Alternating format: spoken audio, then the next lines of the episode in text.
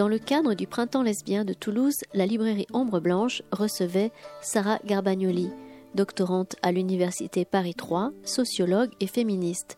La rencontre, organisée par Bagdam Espace Lesbien, avait lieu vendredi 5 avril 2019 autour de son ouvrage écrit avec Massimo Prearo et intitulé La croisade anti-genre du Vatican aux manifs pour tous, paru chez Textuel en 2017.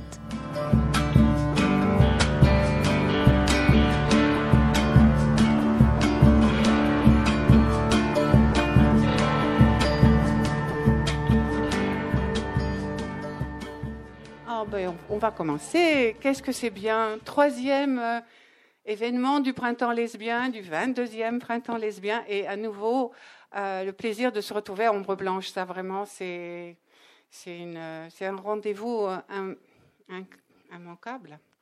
Et le plaisir de vous présenter Suzette Robichon, qui est là pour présenter et dialoguer et questionner Sarah Garbagnoli, notre invitée. On est d'autant plus contente de la voir, Sarah, qu'elle devait venir déjà l'an dernier et que ça n'avait pas pu se faire, mais pour des bonnes raisons pour elle, c'est que son livre était traduit en italien et qu'elle faisait la tournée des librairies italiennes. Et du coup, notre, notre journée, notre soirée avait été un peu euh, sacrifiée. Mais encore une fois, pour la bonne cause, et cette année, on peut la voir pour cette croisade anti-genre, dont vraiment vous allez, je pense, être, euh, euh, même si on connaît un peu le sujet de la toxicité des religions et de l'Église catholique, je crois que vous n'allez pas en revenir de ce que vous allez apprendre ce soir. Mais ça, évidemment, je laisse la suite à nos, nos dialogueuses. Donc, euh, ce soir, je présente Suzette parce que Suzette, c'est une amie de longue date, une complice de Bagdad, espace lesbien aussi, et elle est elle-même dans une, euh, enfin, je sais pas, elle est pour moi symbolique de tout ce qu'on est capable de faire, euh, lesbienne, diffuseuse de la culture lesbienne, du combat, de la pensée féministe et lesbienne dans le sens où nous avons la capacité depuis des décennies de, lancer des, réseaux, des fils entre nous d'un continent à l'autre, dans toute l'Europe bien sûr, avec quelque chose d'assez privilégié à Toulouse avec l'Italie. Euh, bon, mais aussi de tous les pays d'Europe, le Québec, l'Amérique du Nord en général, et aussi d'autres pays où nous avons des alliés et, où nous soutenons euh, énormément d'autres lesbiennes dans des situations, euh, vous l'avez vu hier soir, difficiles, de réfugiés, d'exil, etc. Bon, alors, moi, ce que je voulais dire de Suzette, c'est que bien sûr, elle est non seulement une complice de, de Bagdam depuis des années, depuis qu'on se connaît de, je sais pas, moi, 20 ans, plus. D'ailleurs, au passage, je sais pas, mais bon, évidemment, on est. mais bon, oui, non, mais en plus, en plus, bien plus, parce que en fait, euh, pour celles qui sont là, je rappelle qu'on va fêter le 30e anniversaire de la création de Bagdam Café, qui est en lieu de la culture lesbienne dans le monde. Donc, euh, à part qu'elle, chaque fois qu'on fait quelque chose avec le printemps et tout ça, elle, de toute façon, elle, elle, participe au choix souvent de nos invités, de nos, de, nos idées. Etc. Pourquoi? Parce que elle, il faut savoir qu'elle euh, elle fait partie des archives lesbiennes de Paris. Elle est une archive. Alors elle-même est une archive inépuisable, puisque Bon, en fait, en lien, en plus, il y avait un petit film qu'on a passé, un court métrage hier à, à l'ABC, qui relatait l'histoire des archives de New York. Et vraiment, euh, bon, il n'y avait que Suzette qui pouvait bien nous présenter ce film, c'est clair. Et puis, le centre euh, de Simone de Beauvoir, bon, euh, le centre cinématographique, non, attends, comment c'est Audiovisuel, l'audiovisuel Simone de Beauvoir. Là aussi, grâce à elle, on peut aussi, et bien sûr, alors, justement, le film de Barbara Hammer. Hein, les films de Barbara Hammer.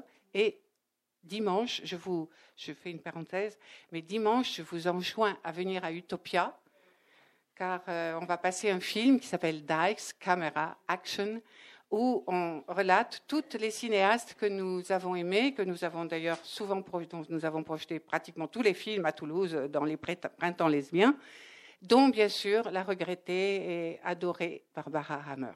Voilà. Donc euh, on en profitera pour euh, l'évoquer et lui rendre aussi hommage. Je me casse pas la gueule. Et donc, le eh bien, et puis alors, très important, Suzette, et j'aime bien la présenter parce que Suzette, d'abord, elle est venue en tant que notre invitée aussi pour présenter son livre sur le testament de Rosa Bonheur qu'elle a édité aux éditions X, que vous connaissez bien maintenant, puisque l'autre jour, on était là avec Auricelle Bonis qui présentait l'ouvrage de Chalas Shafik. Bon, ensuite, la Ligue lesbienne d'intérêt général un fonds de dotation fondé maintenant déjà il y a trois ans, trois ans, euh, et, vraiment, bah, Suzette est une des, principales euh, actionnaires. non, mais voilà. Et donc, que fait cette ligue? Ben, Évidemment, c'est un fonds de dotation qui euh, fait en sorte qu'avec des fonds, d'où son nom, des groupes, des initiatives lesbiennes sont soutenues et financées, entre autres et puis les dégommeuses, enfin bref. Alors, est-ce que. Qu'est-ce que j'ai oublié? Et puis, bien sûr, le, le des amis de Monique Wittig. Voilà. Et ça, voilà. Et ben, je vous laisse, je m'en vais. C'est bien. Il y a plein d'autres choses à dire euh, du printemps, mais tant pis. Vous avez les programmes? Voilà, exactement. Voilà, ce soir. Ciao. Au revoir. merci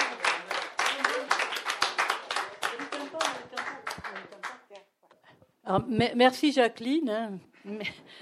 Et merci à merci parce qu'effectivement c'est très important ces réseaux qu'on a entre nous, euh, entre nous toutes au niveau individuel au niveau associatif et cette solidarité, même si des fois le terme manque un petit peu de chaleur, alors qu'il y a beaucoup de chaleur en général dans les contacts qu'on a entre nous pour soutenir les différents projets et grâce auxquels ces projets souvent peuvent euh, voir le jour et c'est ce qu'on a voulu faire avec la fondation de Ligue lesbienne d'intérêt général, parce qu'il est vrai que nous sommes d'intérêt général en tant que lesbiennes, car nous sommes euh, depuis toujours dans toutes les luttes et dans toutes les luttes d'intérêt général.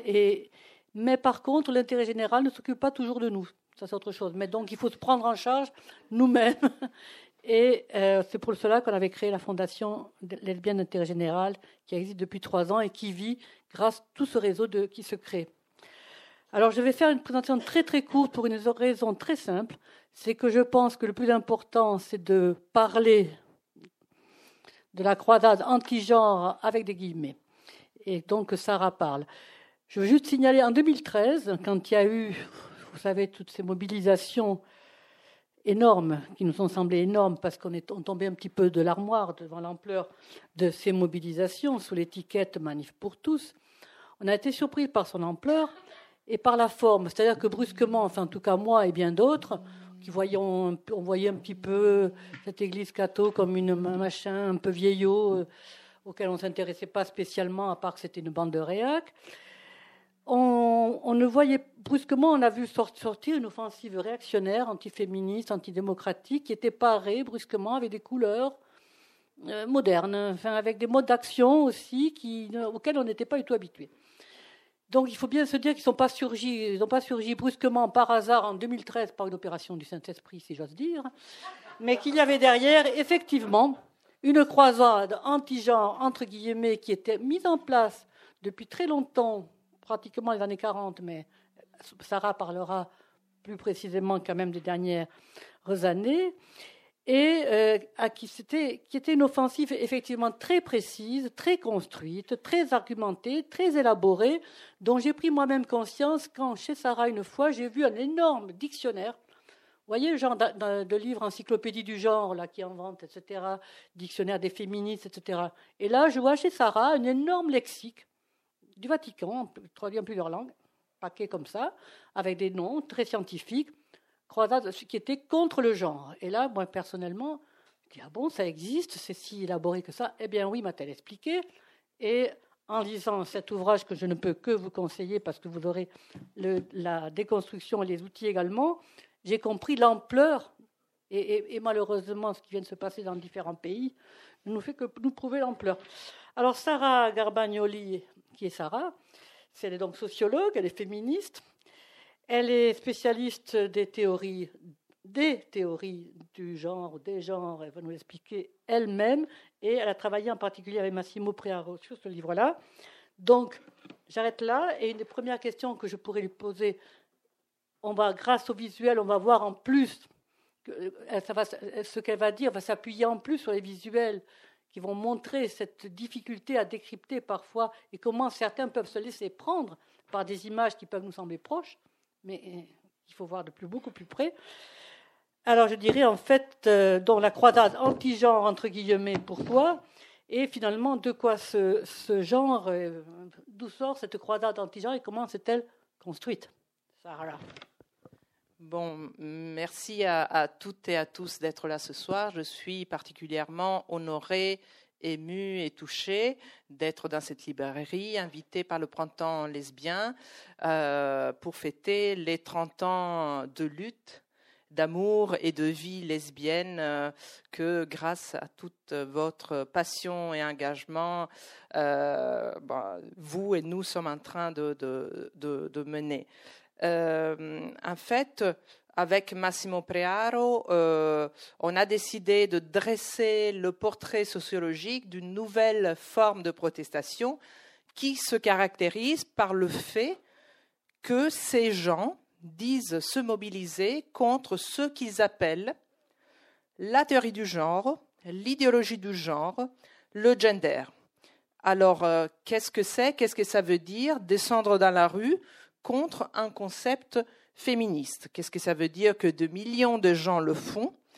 Dans un nombre euh, encore aujourd'hui croissant de pays, pas seulement la France, parce que quand ça s'est arrivé, effectivement, ces mobilisations françaises, elles ont été lues par les analystes français comme un phénomène typiquement français, eh bien, c'était déjà arrivé en Italie, c'était déjà arrivé en Espagne, et ça arrivait au même moment dans d'autres pays, la Slovaquie, l'Hongrie, la Pologne, etc.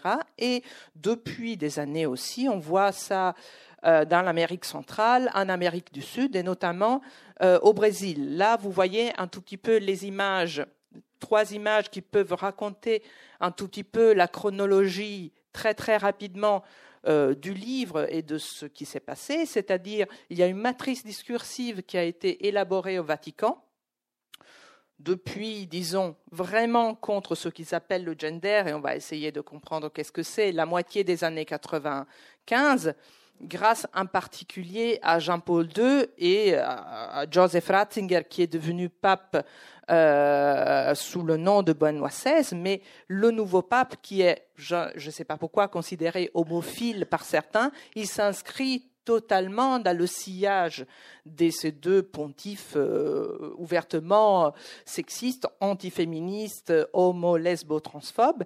Et là, vous voyez une déclaration qu'il a fait il y a quelques années, qu'il n'arrête pas de, de reprendre, ce qu'il appelle le gender, euh, parce que ce concept viendrait des États-Unis, faux.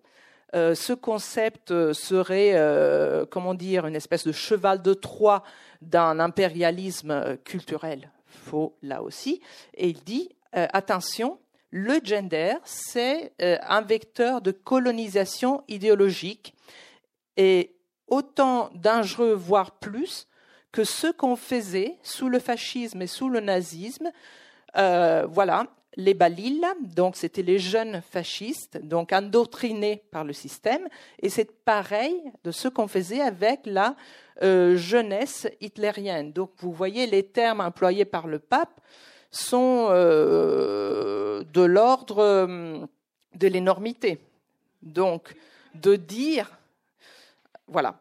Deuxième passage, tout ça, c'est l'élaboration de la matrice discursive. Deuxième passage, L'élaboration discursive, on verra entre 1995 et 2000. Deuxième passage, ce discours commence à circuler dans, les milieux catholiques et est véritablement incarné dans les mobilisations de rue qu'on voit à partir du début des années 2010. En France, vous voyez le rose et le bleu de la manif pour tous.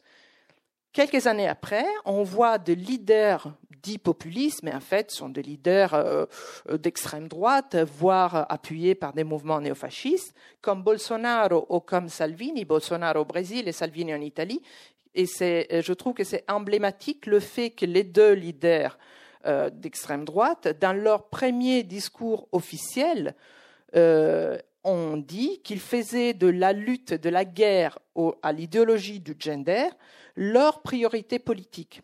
Donc, qu'est-ce que ça veut dire et pourquoi une telle déclaration ne doit pas nous surprendre c'est ça qu'on a essayé de décrypter et de comprendre avec Massimo dans ce petit livre qui, euh, on a, donc on l'a publié l'année dernière. Il y a déjà aussi d'autres ouvrages qui ont été publiés, notamment vous allez trouver à l'entrée un, livre très intéressant qui s'appelle Les campagnes anti-genre en Europe, qui a été co-dirigé par Roman Couard et David Paternotte. Et en fait, la chose intéressante, c'est que eux, ils présentent comme un tableau synoptique avec la comparaison de 12 cas nationaux. Et là, c'est très bien de voir comment ça circule de manière transnationale et il y a des déclinaisons euh, spécifiques. Pour revenir à la question donc euh, de Suzette, alors pourquoi croisade, pourquoi symbolique et, pourquoi les guillemets En fait, pour appréhender cette nouvelle forme de protestation, on a trouvé que le, mot et le concept et la notion voie sociologique de croisade disaient bien à la fois la dimension guerrière et religieuse de, cette entreprise. D'ailleurs, il est intéressant de voir comment ces acteurs revendiquent la dimension guerrière. Ils disent qu'ils sont en guerre contre le genre, mais ils nient complètement la dimension religieuse. Ils se présentent comme des, des, citoyens concernés par une émergence qui se disent anthropologique. Donc, ils sont euh, en lutte pour défendre ce qu'ils appellent l'humain contre ce qu'ils appellent le transhumain. Euh, voilà pourquoi croisade est symbolique en fait parce qu'il nous paraissait intéressant euh, de, de, mettre en exergue le fait que euh, certainement ces acteurs, et on va voir lesquels et comment, se mobilisent contre des réformes juridiques, notamment par exemple le mariage égalitaire ou par exemple la loi contre l'homophobie en Italie ou l'introduction de cours antisexistes dans les écoles, etc. Euh, ils se mobilisent pour des raisons politiques et notamment euh, en réaction au mouvement féministe et au mouvement LGBTQI+, mais la dimension symbolique reste centrale. Symbolique, j'entends la dimension des catégories. C'est pour ça qu'ils s'en prennent à ce qu'ils appellent le gender, qui renvoie au genre. C'est une caricature du genre. Et plus en général, de tous les concepts que les féministes, les lesbiennes et les, les théoriciens homo ont élaboré pour voir quelque chose qu'on ne voyait pas. Ces concepts-là, le genre, mais aussi euh, Guillaumin parlait de sexage, Wittig parlait de pensée straight, etc. Tous ces concepts-là ont permis de désinvisibiliser, de voir quelque chose que, en raison de la force de sa naturalisation, on ne voyait pas c'est-à-dire que les femmes sont opprimées, c'est-à-dire que les minoritaires sexuels sont opprimés. Et ça, c'est insupportable parce que ça, comment dire, ça, ça rompt l'intégrité d'un système de pensée, justement, que Wittig appelait la pensée straight, et ça bouleverse complètement un ordre du monde. Donc, voilà pourquoi s'en prendre à un concept qui après est déformé, etc., etc. Voilà pourquoi euh, croisade, croisade symbolique et anti-genre entre guillemets en fait, parce que qu'est-ce que c'est le genre, le gender, la théorie du genre, la croisade, euh, l'idéologie du genre? Pour dire euh, court, c'est une, caricature, une étiquette qui déforme et qui diabolise et qui uniforme tout un ensemble de différentes théories, différents concepts, différentes analyses, différentes revendications et différentes luttes. Eh bien, ils mettent tout ensemble, ils font comme un, ragoût et ils étiquettent ça le gender. Voilà, donc ça n'a a rien de, de, de, conceptuellement rigoureux. C'est pour ça que gender est donc anti-genre, genre dans leur sens et anti-genre, c'est entre guillemets, parce que ce n'est pas un concept, c'est vraiment une étiquette euh, polémique. Voilà le superbe lexique que j'ai vu chez toi. Alors en fait, voilà, pour euh, euh, reprendre un peu le, la genèse de tout ça, il faut remonter à la moitié des années 90, au moment où les Nations Unies commencent en fait à utiliser au sein de leur euh, congrès, et en particulier euh, au Caire et en particulier à Pékin en 94 et en 95, au moment du, congrès sur la population du Caire ou à la conférence mondiale des femmes en 95, utiliser le concept de genre pour dire en fait que les différences entre les hommes et les femmes n'ont rien de naturel, mais sont de relève euh, d'un système de domination et de hiérarchie. Donc, il s'agit de différences sociales naturalisées. Donc, là aussi, un grand bouleversement. Le Vatican et avec lui les molosses de l'ordre patriarcal et hétéronormatif comprennent euh, la, portée de cette révolution conceptuelle. Et alors, euh, depuis 95, la Congrégation pour la doctrine de la foi, c'est-à-dire l'ancienne Inquisition, qui est l'organe, disons, intellectuel et doctrinaire de l'Église catholique, réunit environ euh, une centaine d'experts et de consultants donc, c'est des démographes, c'est beaucoup de linguistes par ailleurs, c'est des philosophes, euh, c'est des théologiens euh, qui euh, doivent réfléchir à comment l'Église catholique peut mettre à jour son discours sur l'ordre sexuel. Et en fait, il s'agit d'une véritable opération de, de, maquillage discursif qui se construit sur deux axes. Un axe, on peut dire, d'euphémisation de leur propre discours et un axe de diabolisation, de démonisation du discours de l'adversaire. Tout ça dans le lexique, berceau de la rhétorique contre ce qu'ils appellent le gender. Du côté de l'euphémisation, eh bien, ils renoncent totalement à des anciennes références, comme par exemple la soumission des femmes aux hommes, que l'Église a toujours mobilisée, eh parce qu'ils euh, comprennent que grâce aux luttes et aux conquêtes toujours fragiles et fragilisables des mouvements féministes, ces références-là sont un tout petit peu moins audibles, au moins dans les pays euh, du monde occidental. Donc, beaucoup mieux mettre un peu de phare et un peu de maquillage et de ne plus dire la soumission des femmes aux hommes, mais juste dire qu'il y aurait un génie féminin et un génie masculin, qu'il faut soutenir l'égalité dans la différence et que tout ça n'a rien à voir avec la théologie, mais c'est quelque chose soutenu par la science. Il y aurait donc deux corps complémentaires, deux cerveaux complémentaires, deux âmes complémentaires, deux systèmes de disposition et prédisposition complémentaires. Autre euh, donc notion mobilisée, c'est celle de anthropologie humaine c'est le synonyme de nature humaine qui, dans le, lexique du Vatican, renvoie à l'idée qu'il y aurait donc une nature humaine. À la base de cette nature humaine, il y aurait le couple hétérosexuel. Et ça, ce serait le fondement de ce que le Vatican appelle la loi naturelle. Voilà. C'est quelque chose qui relève, rien de nouveau, hein, mais ce qui est nouveau, c'est de la part du Vatican cet appareillage discursif. Euh, complètement sécularisé qui s'appuie sur la science, qui se veut scientifique. Et d'ailleurs, c'est des médecins ou alors des avocats qui, ou de neurologues qui mènent euh, ces campagnes dans les différents euh, pays. C'est pas des prêtres. Deuxième bras, disons, de, ce nouveau dispositif discursif, la diabolisation et l'unification bah, le, fait que tout devient quelque chose de, semblable, des positions adverses. Et donc, voilà la création du gender. Le gender, ce serait tout, toute lutte, tout concept, euh, toute théorie, toute revendication qui affirme que l'ordre sexuel, c'est-à-dire les rapports entre les hommes et les femmes, ne sont pas de, de l'ordre de la nature, mais sont de l'ordre de la culture, voire de l'histoire, de la politique. Et si ce n'est pas de l'ordre de la nature, mais de l'ordre de la domination et de la hiérarchie, eh bien, même si c'est très difficile, on peut résister, on peut changer les choses et on peut les changer notamment par le biais de la lutte menée par les mouvements féministes et LGBTQI. Donc voilà, tout ça est appelé gender ou la théorie du genre ou l'idéologie du genre. Pourquoi gender? Je l'ai dit, c'est très simple de dire cette notion vient de l'étranger, on ne peut même pas la traduire, euh, c'est quelque chose qui veut nous conquérir les têtes, les cerveaux, etc.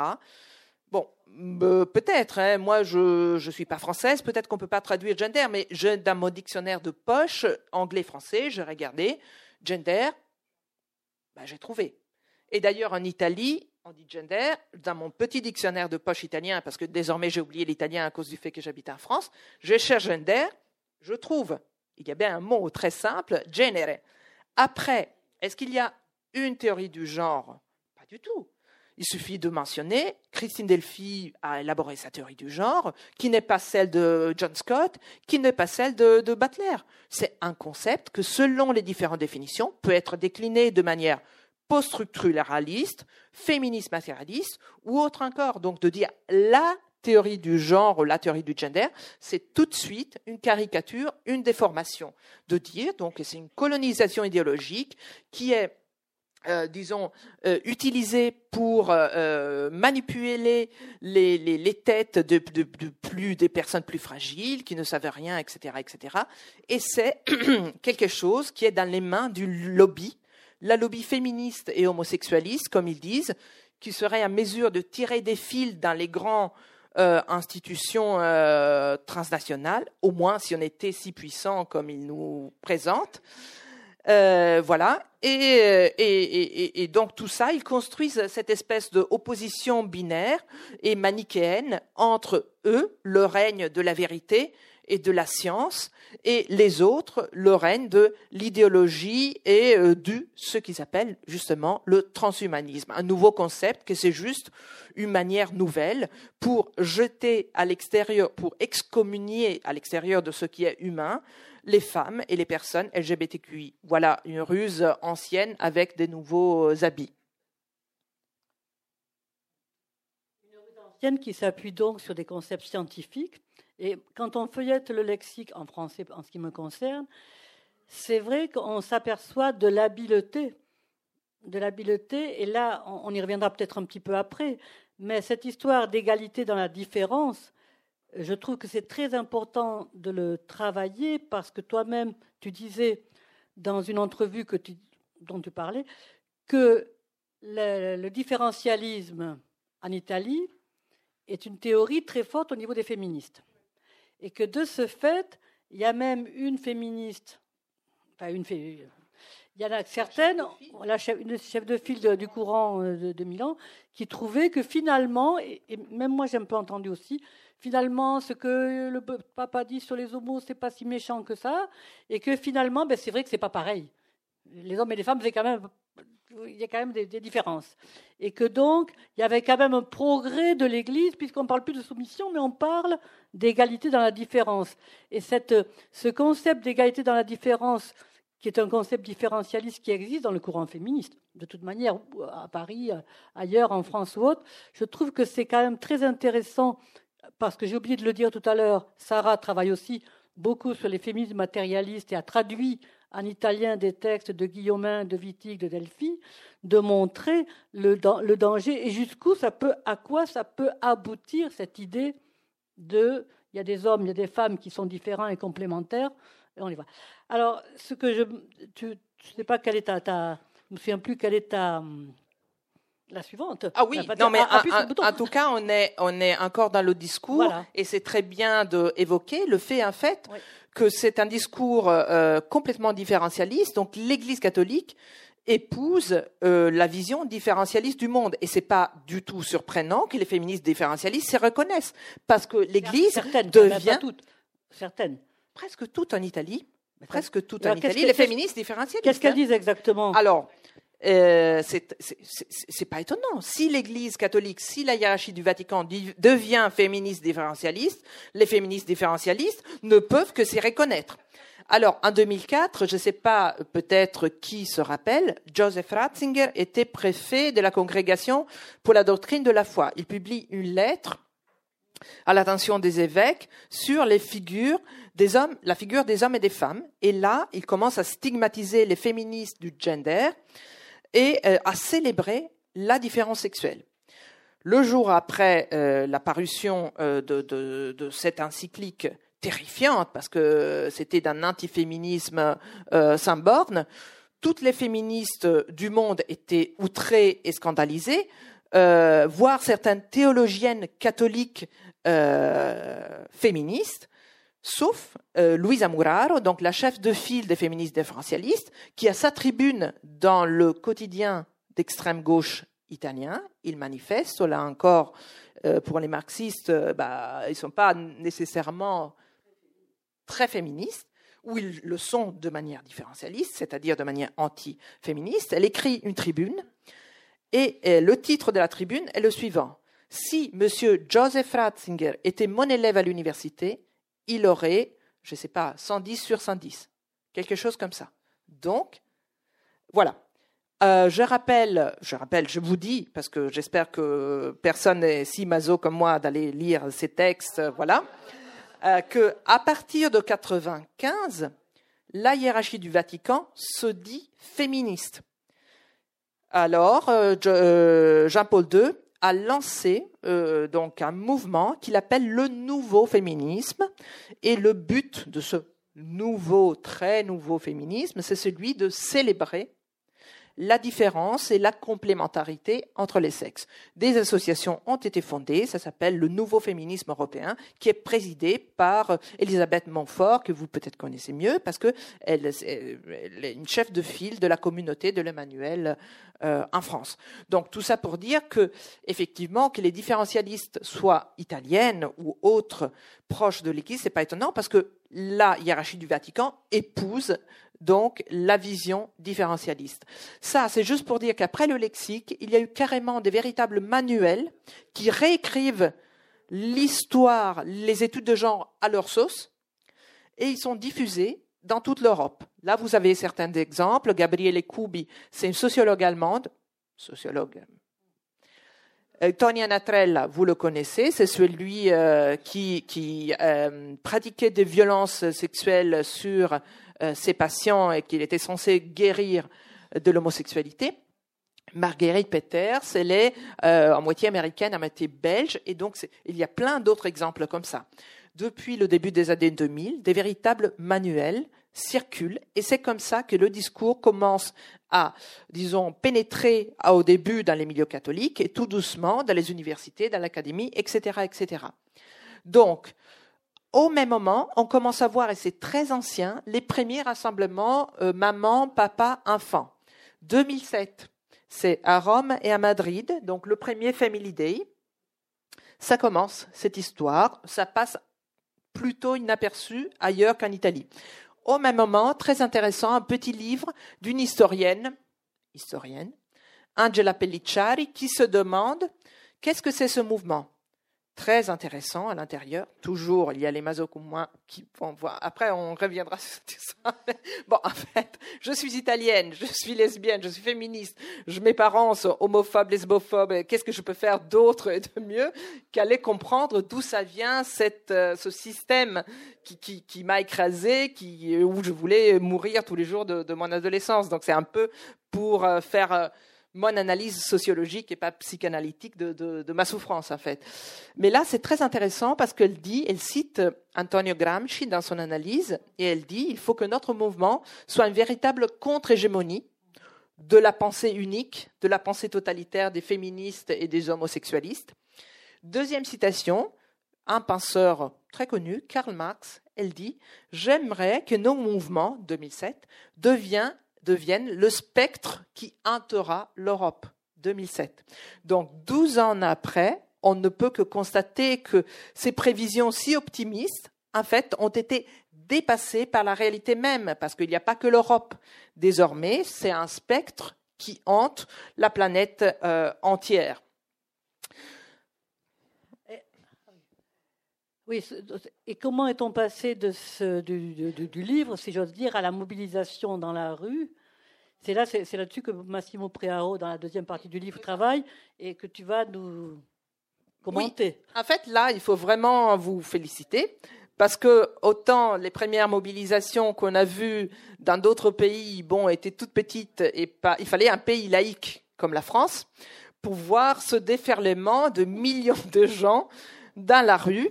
Et pas seulement les intégristes à un genou avec des rosaires, c'était surtout cette forme-là, sécularisée, avec, j'ai choisi euh, en fait quelques images qui montrent la nouvelle forme que ce discours, que ce nouveau discours a pris dans les incarnations protestataires qui ont adopté et adapté ce discours. Là, personne ne vous dit que c'est la manif pour tous, vous ne savez pas, ben vous pensez que c'est des gay pride.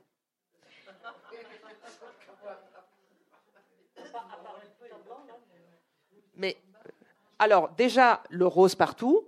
Après, vous voyez là, c'est les hommes, c'est un nouveau groupe qui a été formé en opposition déclarée aux femmes, donc il s'appelle Omen. Là, les Antigones aussi, euh, inutile de dire que c'est pas réciproque parce que montrer les seins, montrer un torse nu, c'est pas du tout la même chose dans l'espace public.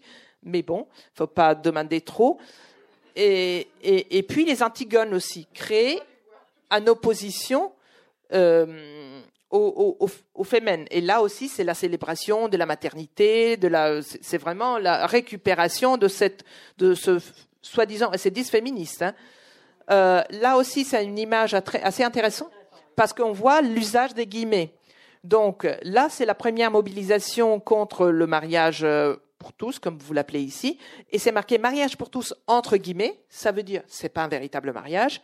Égal théorie du gender pour tous, sans guillemets et en anglais. Ça veut dire c'est quelque chose qui existe, qui vient de l'étranger, qui nous menace, qui c'est une véritable colonisation idéologique. Alors, le cœur de la rhétorique incarnée dans la rue, ça a été la figure de l'enfant. Ça, ça a été, disons, l'instrument rhétorique qui a permis à ces gens de ne pas se dire homophobes. On n'est pas homophobe, on est pour les droits, le droit de l'enfant à avoir un papa et une maman. Et voilà, on peut en rire, mais c'est aussi tragique de voir, euh, voilà, l'utilisation de, cette rhétorique de la part euh, d'acteurs qui n'ont jamais dit un mot par rapport, par exemple, à la pédophilie au sein euh, de l'Église catholique. Est-ce que tu pourrais du coup parler un peu du lien avec les groupes néofascistes oui, et l'extrême droite? Parce que c'est très important. Oui, oui, je, vais y arriver. Juste avant, c'est une autre euh, partie de la rhétorique, c'est-à-dire c'est la, on ravive le clivage populiste qui oppose priorité sociale priorité économique contre ce qui serait de l'ordre des paillettes, des secondaires, euh, de, trucs bourgeois, voire petits bourgeois. Donc, occupe-toi du chômage. Touchez pas au mariage. On veut du boulot, pas de mariage au monde. Et ça, voilà, c'est vraiment réactiver ce type de avec, Avec le graphisme de mai 68. Absolument. À ce propos, euh, je me suis amusée à retrouver les affiches de mai 68 qui ont grandement inspiré, donc, mai 68 à droite, regardez la manif pour tous à gauche. Oui, sauvons les enfants de la, loi, de la loi Taubira à côté des SS. Touche pas au mariage, occupe du chômage. Qu'est-ce qui est marqué? Loi Taubira au secours. Ah oui, à côté de On vous intoxique. Oui, mais, mais tu hmm. vois, les, les... Oui, oui, oui. c'est assez impressionnant. Et eux, ils se présentent oui, oui, oui, oui. Et, un renversement aussi, parce que parfois on cite et on s'inscrit dans le sillage. Là, la chose assez extraordinaire, en fait, c'est que le front euh, qui, accuse 68 des pires, euh, des pires euh, mots, euh, reprend cette, rhétorique. Là aussi, vous vous, rappelez peut-être qu'une partie de la manif pour tous s'autonomise et il s'appelle le printemps français. Eh bien, parce qu'ils se réclament de mouvements des printemps arabes. Ah oui. Donc vous voyez, là, c'est Tunisie 2011, Égypte 2011, Libye 2011, Paris 2013. Donc euh, voilà, euh, à la fin, c'est M. Hollande doit écouter son peuple. Encore une fois, la rhétorique euh, populiste. Là, c'est encore. Là, c'est assez impressionnant parce que souvent, et on le verra après, c'est des groupes proches des intégristes, des traditionalistes, voire des groupes néofascistes, et ils reprennent euh, en fait les, les, les stylèmes, les, les, comment dire, les images, les, les, trop, les, les images, les icônes de, de la résistance au, au nazifascisme. donc Jean Moulin. Ah oui, oui, oui. Et non au mariage gay. Et Après- obéir, c'est trahir, désobéir, c'est servir. C'est quand même particulièrement pernicieux quand on sait justement ce qui a été, combien ils ont obéi pour envoyer les Juifs euh, Absolument. Hein Après, on a, et les résistants. voyons. on a l'appel du général de Gaulle à tous les Français. Et là, tout est ré- réécrit. Tu peux le lire si tu veux. Alors, euh, la France a perdu une bataille. Merci, la France n'a pas perdu la guerre. Notre patrie est un, un péril de mort. Luttons tous pour euh, la sauver. Vive la France. Euh, rien n'est perdu, etc. Dans l'univers libre de forces immenses, non pas encore de voilà.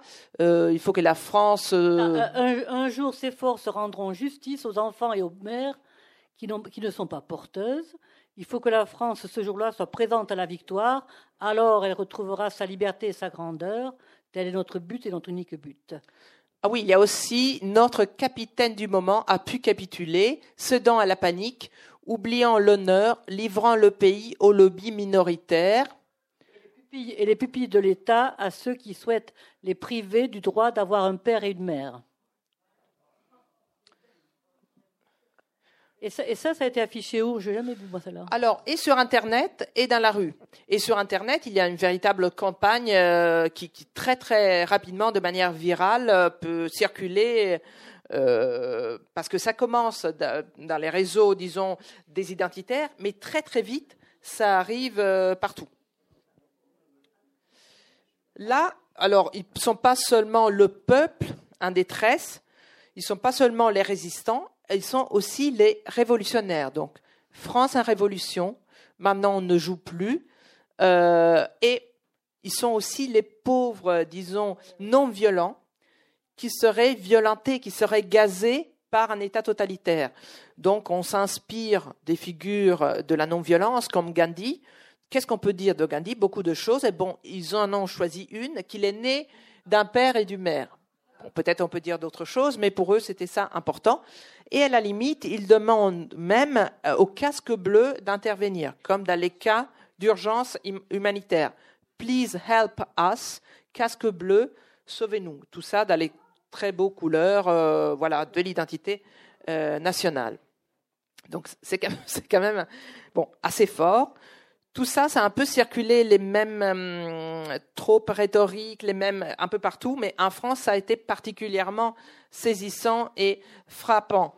Juste pour voir comment ça a un peu circulé, en fait, vous voyez le même logo utilisé, ça c'est le mouvement anti-genre italien, qui au début s'est appelé carrément la Manif pour tous Italia, pour reprendre de manière, euh, pour capitaliser en fait, pour rentabiliser les succès symboliques du mouvement français. C'est un mouvement qui a inauguré en, en 2013, quelques mois après les, premières mobilisations françaises, et notamment euh, a été suscité par des actualités juridiques. On discutait à ce moment-là au Parlement italien d'une loi euh, qui puisse, euh, disons, punir, criminaliser les, propos et les actes de violence contre les personnes LGBT. On discutait d'une loi reconnaissant les unions civiles et d'une loi euh, en mesure d'introduire une forme d'éducation non sexiste dans les écoles. Ces trois projets de, la, de loi ont suscité donc le mouvement euh, italien. Vous voyez le logo. Nous, on a multiplié les enfants. Parce que dans l'hiver démographique euh, que traverse l'Italie, c'est mieux donc quatre et naturellement une petite fille, un petit garçon, petite fille, petit garçon pour qu'il n'y ait pas trop de voilà. Et et ça, c'est en fait le devant du mouvement. Même logo, même euh, c'est des très jeunes. hein, ça, c'est les leaders. En fait, c'est une nouvelle génération de militants qui n'étaient pas connus avant. Ils sont nés au, au début des années 80. Oui, oui, oui, oui. Celui-là, c'est marqué 84, etc. Et quand on, quand on va voir, en fait, ils sont plutôt proches du mouvement néocatéchuménal, qui est proche, comme la communauté de l'Emmanuel ici, c'est-à-dire des mouvements euh, dans les franges euh, des, groupes anti-avortement les plus, radicaux, en fait. Et là, vous voyez une veille les sentinelles. Vous les avez eus en France. Ça a inspiré le mouvement italien qui est devenu si grand et si puissant. On a eu des veilles tous les jours pendant trois ans dans plusieurs villes italiennes, au point qu'au début, en France, ça s'appelait Veilleur, et maintenant, même en France, il s'appelle les Sentinelles, parce qu'ils ont repris le nom italien, les Sentinelles in. Et le dispositif euh, corporel et spatial, c'est formidable. Ils sont espacés, c'est comme des soldats, ils sont en silence, ils sont en train de lire un livre.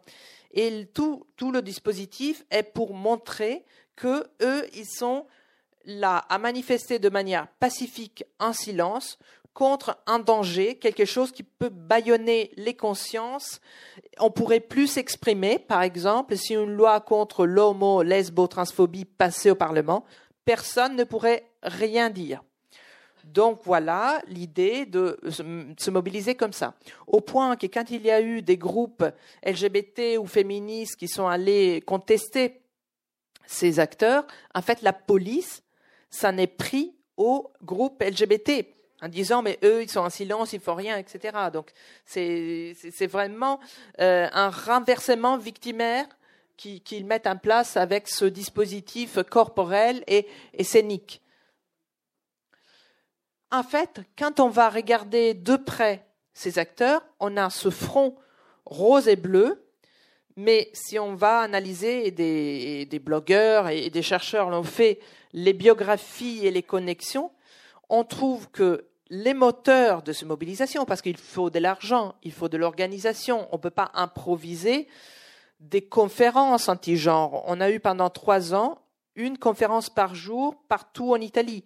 On a eu une veillée par jour partout en Italie. On a eu deux ou trois rassemblements qui ont réuni des millions de personnes à Rome. Il faut des moyens, il faut l'organisation et tout ça. Eh bien, quand on va euh, regarder de près, c'est Provita Onlus et Juristi Provita, en tout cas, dans la galaxie de groupes anti-avortement, c'est les plus radicaux. C'est même pas le Movimento per la Vita, c'est ceux qui sont encore plus à droite et qui sont reliés parfois aussi à des groupes néofascistes, notamment Forza Nuova, et à des groupes traditionnalistes, c'est Alleanza Cattolica, qui est relié à un groupe qui s'appelle Tradition, famille et, euh, Tradition, famille et propriété, qui est basé au Brésil. Donc, comme je vous disais, euh, rien que le nom, c'est ça. Euh, comme je vous disais à, la, rédaction du lexique, donc cette fameuse encyclopédie du gender et pas encyclopédie du genre, ont participé une centaine de chercheurs et chercheuses à leur façon, venant d'une vingtaine de pays. Donc tout ça naît avec une visée transnationale. La même chose du côté de, euh, des groupes qui animent ça, c'est des groupes nationaux, mais qui sont connectés souvent avec des ponts et à travers, euh, comment dire, des, des, plateformes transnationales, en particulier, par exemple, le World Congress of Families, qui a euh, organisé son congrès national à Vérone la semaine prochaine, la semaine dernière. Je ne sais pas, peut-être en France, vous en avez parlé. Mais, tu y étais, donc tu vas oui, en oui, parler. Oui, après. Donc, ça veut dire qu'il y a euh, des espaces euh, pour eux où ces acteurs se rencontrent, discutent, hybrident leur stratégie, euh, mettent en commun leurs expériences et arrivent à globaliser leur mouvement assez, assez facilement. Donc voilà, je parlais des euh, relais euh, transnationaux. Donc il y a en particulier le World Congress of Families, dont l'un des acteurs est ce russe qui s'appelle Alexei Komov, qui a commencé à venir à faire des tournées de conférences en Italie, invité par la Ligue du Nord, etc. Je crois qu'en France, vous l'avez pas encore. Il a fait quelques conférences, mais il n'est pas encore très visible.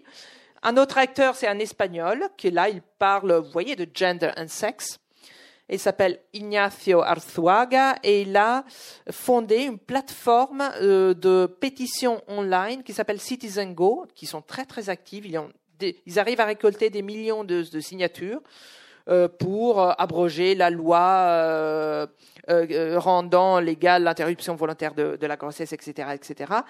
Et ils ont des sièges un peu partout en Europe. Je ne sais pas si vous avez vu le fameux bus euh, qui circulait Euh, voilà, et c'est une initiative de Citizen Go. Donc c'est un bus, j'ai pas de photos je crois, sur lequel c'était marqué dans différentes langues.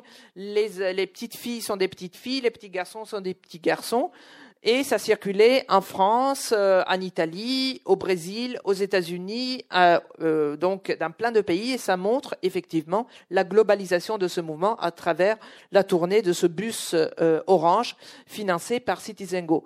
Il y a une autre fondation internationale qui est très très au cœur de cette mobilisation, elle s'appelle Nove Terre, et eux, c'est Gian Maria Volonté qui, qui, qui est le président.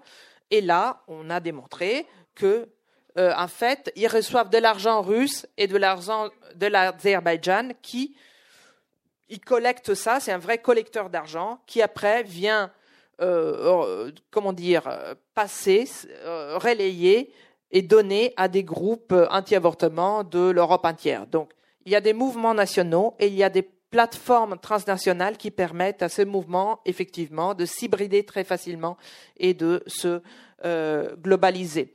Donc ça, c'est un peu, bah, c'est un peu inutile, mais bon, en tout cas, juste pour vous montrer, il y a un film homophobe, lesbophobe et transphobe qui a été produit par le World Congress of Families il y a quelques années, qui s'appelle, le beau titre, c'est Sodoma.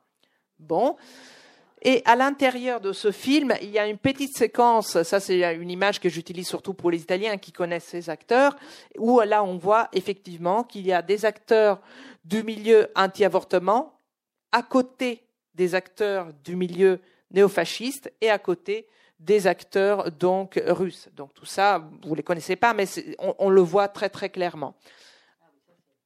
Après, euh, je, on, avec Suzette, on a discuté un peu c'est aussi intéressant de voir comment, au-delà des succès juridiques que ces acteurs ont eus dans différents pays, par exemple en France, on peut dire que bien sûr la loi mariage pour tous et tout a été adopté, mais comme vous le savez, concernant la question de la filiation, ils ont gagné. Et, quand même, si la bagarre ABC pour l'égalité a été arrêtée, c'est bien aussi sous pression de l'Église. Il y a eu des, de l'Église catholique et d'autres religions qui sont. On est bien d'accord. Voilà. Donc ça, c'est quand même extrêmement important. Et les débats qu'il y a.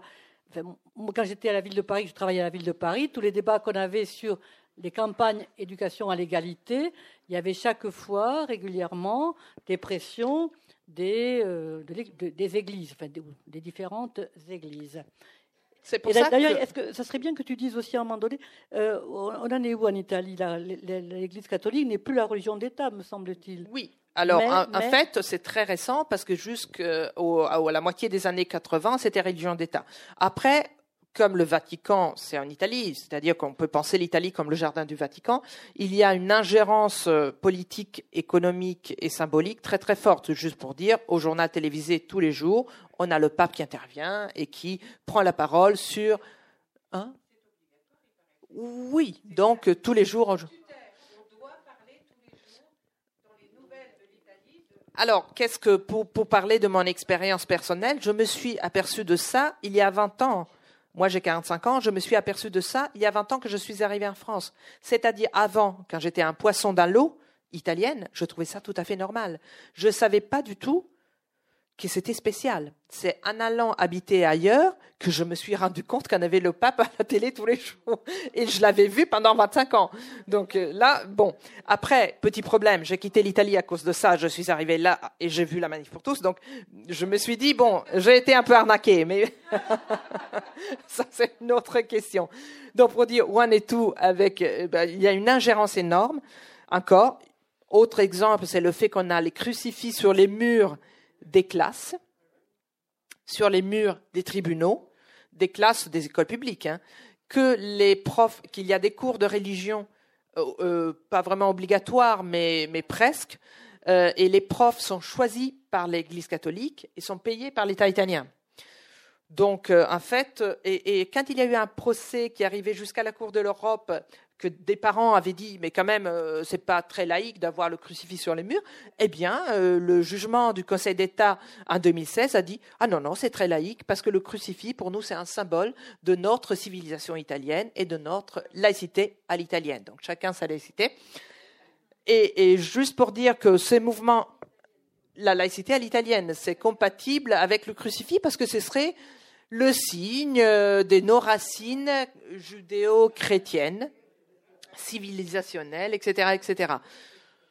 Pour euh, revenir au succès politique et juridique de ce mouvement, alors la loi euh, contre, pour faire court, l'homophobie a été bloquée. La loi sur les unions civiles a été adoptée en mai 2016, mais de manière très très soft, très light. Ils ont enlevé toute la partie euh, filiation, etc. Sur la question de l'éducation de genre, ils ont vidé toute la réforme de l'intérieur, au point que la ministre euh, de l'époque a envoyé euh, donc un document à toutes les écoles en disant que ce qu'on appelle l'éducation de genre n'a rien à voir, et c'est un document ministériel, avec l'idéologie du gender, donc ça veut dire que ça existe. Si la ministre dit l'éducation de genre n'a rien à voir avec l'idéologie du genre, et on n'enseigne pas l'idéologie du genre à l'école, donc ça existe. Et en plus, il faut rappeler qu'à la base de l'éducation de genre, il y a la différence naturelle entre les sexes. Donc, de ce point de vue, c'est la victoire totale. Je mis quelques images pour montrer aussi qu'il y a une véritable victoire catégorielle, parce que désormais, le terme idéologie gender, gender, théorie du genre sont devenus des catégories de l'entendement national. On se balade dans les rues de certaines communes, pas toutes heureusement en Italie, et on se retrouve face à ce type de message. La mairie, c'est-à-dire l'administration municipale, est contre l'idéologie gender. Donc ça veut dire que ça existe. Donc, bien sûr, euh, ça, c'est un message pour les tiers. C'est un message pour les gens qui ne sont pas vraiment concernés. C'est pas un message pour nous. Nous savons que c'est une bêtise, que c'est un truc, euh, c'est de la poussière dans les yeux.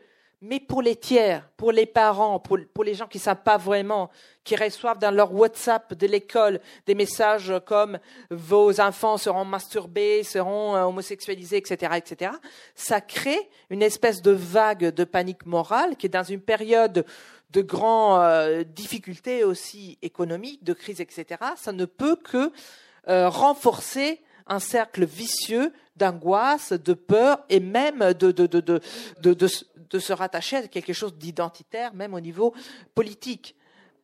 Autre, autre exemple, comment cette catégorie circule, ça c'est un screenshot d'un site euh, de, où on loue des maisons. Eh bien, c'est marqué, on, on ne loue pas, nous acceptons pas dans notre maison des personnes qui adhèrent à l'idéologie gender. Les animaux sont admis. Oui, les animaux sont admis. Donc, alors, c'est assez hallucinant parce que ça, c'est un message digne de, de l'Afrique ségrégationniste ou des États-Unis ségrégationnistes. C'est marqué, on n'accepte pas des personnes homosexuelles ici. Voilà. Ou unis par l'union civile? Oui, voilà. Et c'est que pour les personnes homosexuelles, les unions civiles en Italie. Oui, oui, oui. oui, C'est pour les familles et les bambines. Oui, oui. Oui, oui c'est ça. Voilà. Autre chose assez incroyable.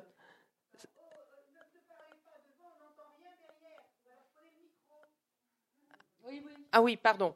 Alors ça aussi, c'est un exemple à la fois euh, euh, comment dire, ça me, ça me hum, rassure sur la créativité des Italiens, mais ça me désespère sur les effets funestes de cette créativité. Alors, nous avons très peu d'ouvrages en études de genre, parce que justement, à cause de l'hégémonie du féminisme différentialiste, donc Butler est traduite, mais par exemple Delphine n'est pas traduite, etc. Scott est traduite très très peu. Et on n'a pas, on n'avait pas, avant ces mobilisations, des rayons d'études féministes ou d'études de genre. Il n'y en avait pas. Eh bien, un libraire d'une chaîne très connue qui s'appelle La Feltrinelli de Palermo, il a eu une magnifique idée. On va créer un petit rayon et comment on va l'appeler? Est-ce qu'on va l'appeler étude féministe ou, étude de, genre? Non. On va l'appeler théoria gender, vous voyez, avec le rose et avec le bleu et avec l'empreinte digitale, l'empreinte digitale, c'est-à-dire c'est génétique, le rose et le bleu, c'est deux corps différents, deux âmes différentes, etc. A plus, c'est pas fini. On descend et le tableau devient de plus en plus inquiétant parce qu'on a le livre de Butler en bas, on le voit même pas. on a d'autres livres d'historiens italiens, mais on a aussi et surtout les livres de ces militants-là. C'est des militants anti-avortement, souvent proches, en particulier ce livre-là, est écrit par deux militants anti-avortement proches de l'extrême droite. Ça, c'est la victoire catégorielle et symbolique totale. Ils sont légitimes, ils sont symétriques, ils sont arrivés à créer un clivage contre-gender, pro-gender, qui les a complètement légitimés dans l'espace public. C'est des hum, militants anti-avortement néofascistes qui sont les équivalents dans les librairies italiennes de Judith Butler, qui par ailleurs a été euh, construite, elle aussi, comme une figure polémique, lesbienne, euh, juive, etc., américaine. Donc c'est devenu la, le spectre, la papesse du gender. Donc c'était très utile pour eux d'utiliser quelqu'un comme Butler comme figure reposoire de toute, de toute cette rage. Non mais vous voyez, là, c'est quelque chose de, de, de terrifiant. Donc...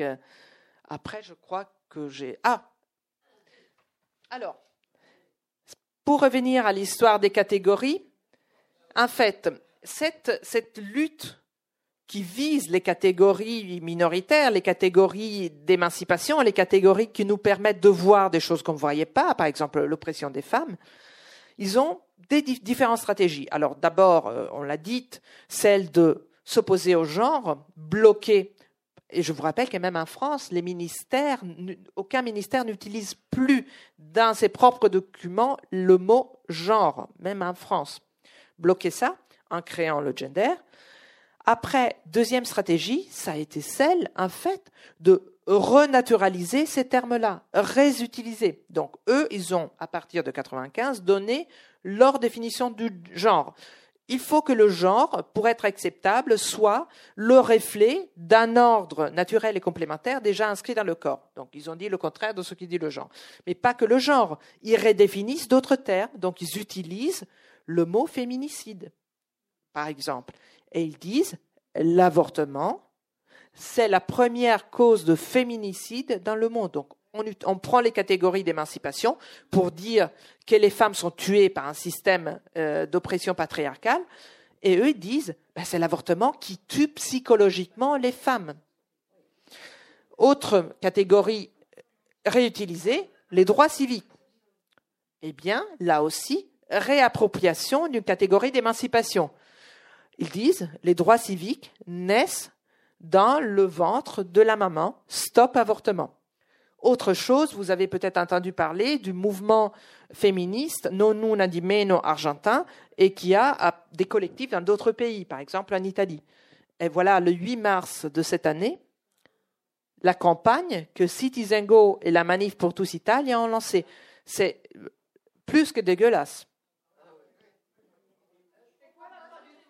Alors ils disent, du côté de toutes les femmes, non una di meno. Et dans le mouvement féministe argentin, non una di meno, ça veut dire pas une femme sera tuée, pas une femme de moins, pas une femme sera euh, blessée. On est ensemble pour construire un mouvement collectif féministe pour qu'il n'y ait pas une femme de moins. Voilà, donc on en est là.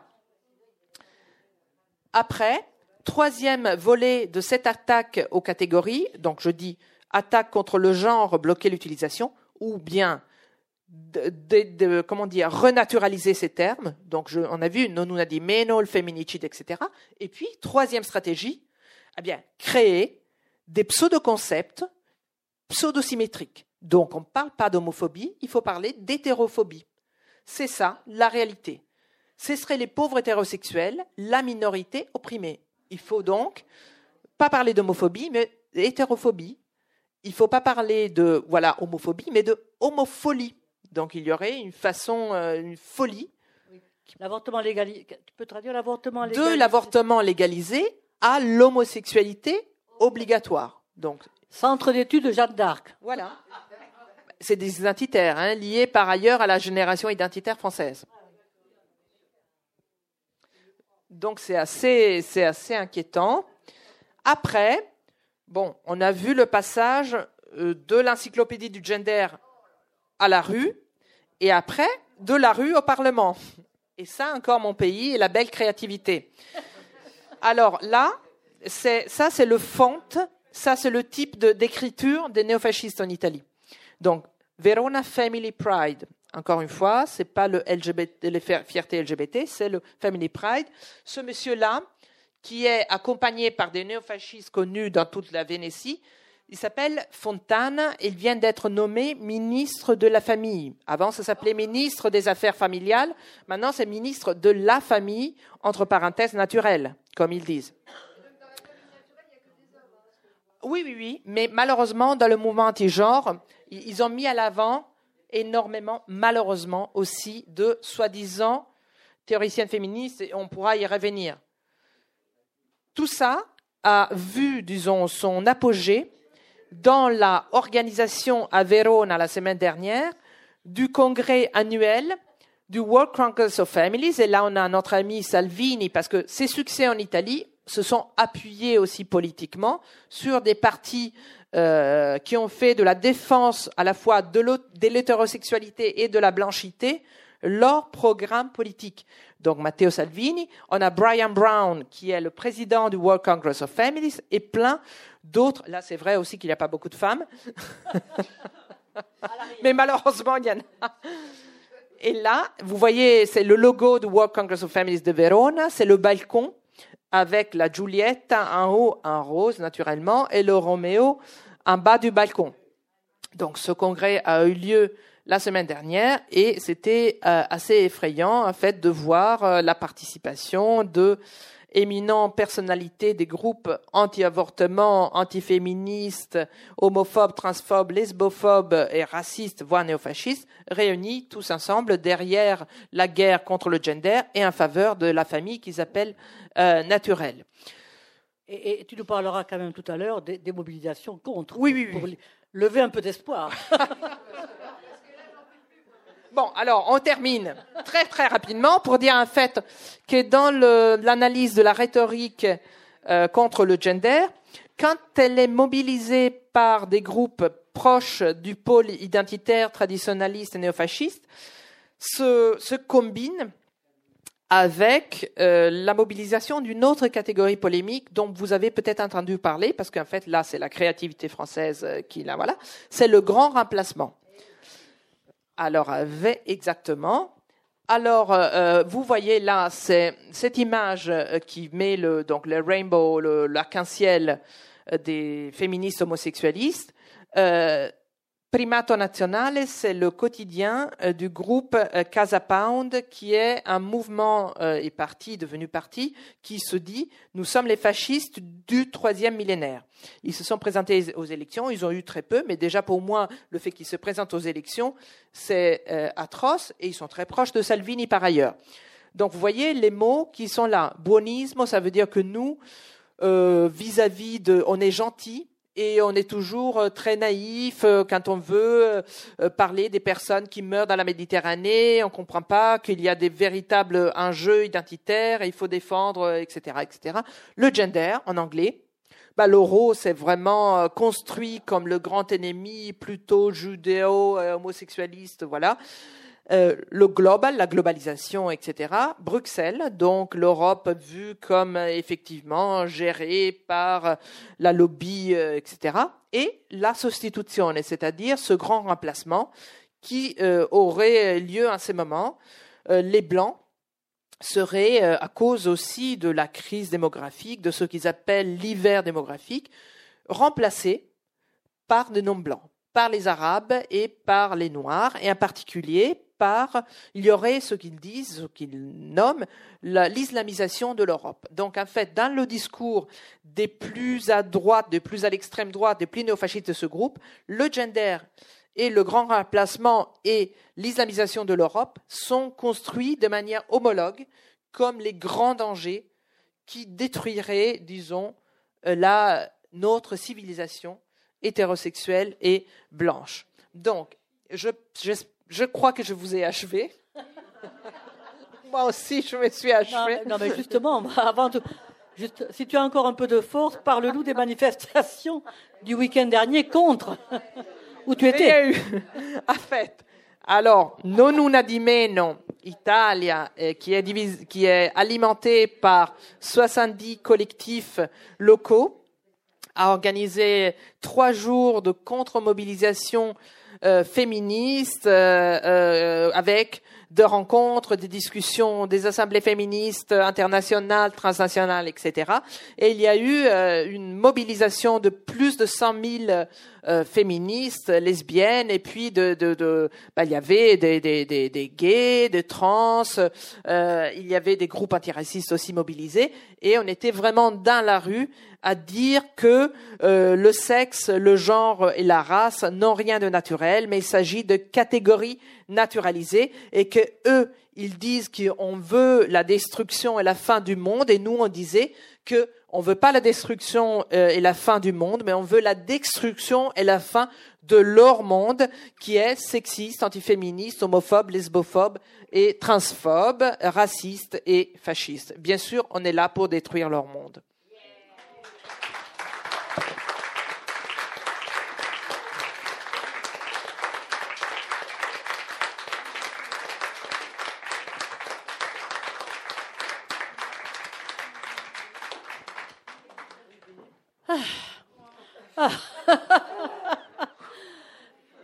Bon, il faut boire, il faut boire, on, faudrait boire un petit coup. pour, la discussion, voilà, il y a un micro. Oui, je voulais, je voulais dire que c'est ça, j'ai eu l'impression effectivement que c'est la suite des mouvements anti-avortement, mais finalement dans le concret, les femmes sont tellement, euh, voilà, euh, elles ont vu que la maternité obligatoire c'était plus possible, et donc euh, euh, voilà, la cro- croisade pour l'avortement, ça marchait pas assez, voilà, et puis la hum, dévalorisation du mot féministe aussi. Bon, malheureusement, il entraîne encore des, des, des, traces, puisque l'autre jour, au sujet de Agnès Varda, j'ai entendu un journaliste à France Culture qui a dit pourtant, elle était, pas, elle était féministe peut-être, mais elle était quand même pas contre les hommes parce qu'elle a pu vivre avec Jacques Demy. Donc, effectivement, le- le- le- l'entreprise de démolition du mot féminisme et, puis l'avortement, bon, ça suffisait pas. Donc là, effectivement, avec ces mouvements, ils essayent d'aller plus loin. Oui, je crois que. Alors, euh, ce qu'ils sont en train de nous dire et de nous montrer, c'est en fait des choses qu'on sait peut-être moins bien qu'eux. C'est-à-dire qu'il s'agit de conquêtes, de conquêtes de lutte de milliers de millions de femmes ou de personnes LGBTQI, mais que ces conquêtes sont fragiles, malgré ce qu'on croit, et sont fragilisables. Juste un exemple. En Italie, euh, on a en fait les 40 ans de la loi qui autorise l'interruption volontaire de la grossesse. Euh, à l'extérieur du palais où avait lieu le congrès euh, de World Congress of Families, Forza Nuova, qui est donc un parti néofasciste, le jour, euh, le troisième jour du congrès, a lancé un référendum pour abroger la loi. Disons que c'est seulement symbolique, probablement, mais je trouve ça très préoccupant. Autre chose, en Italie, on a 70% de médecins, ce qu'on appelle en Italie obiettori di coscienza, objecteurs de conscience. C'est-à-dire que, et dans certains parties du sud de l'Italie, on a des pointes qui touchent le 80%. Ça veut dire que dans les faits, on ne peut pas avorter. Ou alors on peut avorter en payant, on peut passer par un système illégal qui est coûteux et dangereux. Et souvent, parfois entretenu par les médecins qui sont objecteurs de conscience par ailleurs dans les hôpitaux. Donc, la situation concernant l'avortement est euh, dramatique dans un pays comme l'Italie. Ils lâchent pas. Et je, j'aurais même tendance à dire que euh, avec l'arrivée euh, des acteurs du mouvement anti-genre au gouvernement grâce à Salvini, avec la nomination de ce monsieur au ministère de la Famille, c'est pas rien, mais on a des, des, sénateurs qui ont tout de suite euh, créé des groupes int- euh, intraparlementaires qui réunissent des centaines de parlementaires, et ce groupe s'appelle Vita Familia e Libertà, Vie, Famille et Liberté, et ils ont trois objectifs. Euh, présenter un projet de loi disons, c'est pas pour abroger le, le divorce, mais pour le rendre plus difficile et plus coûteux, le divorce. Un autre projet de loi, c'est pour rendre, euh, pour euh, instituer deux cours d'éducation sexuelle disant qu'il y a une complémentarité naturelle entre les sexes. Et le troisième, c'est pour euh, effectivement mettre en danger la loi autorisant l'interruption volontaire pour la grossesse. Donc, il y a un, véritable passage. Quand, ils étaient dans les rues, ils s'opposaient à des lois, disons, en gros, d'émancipation.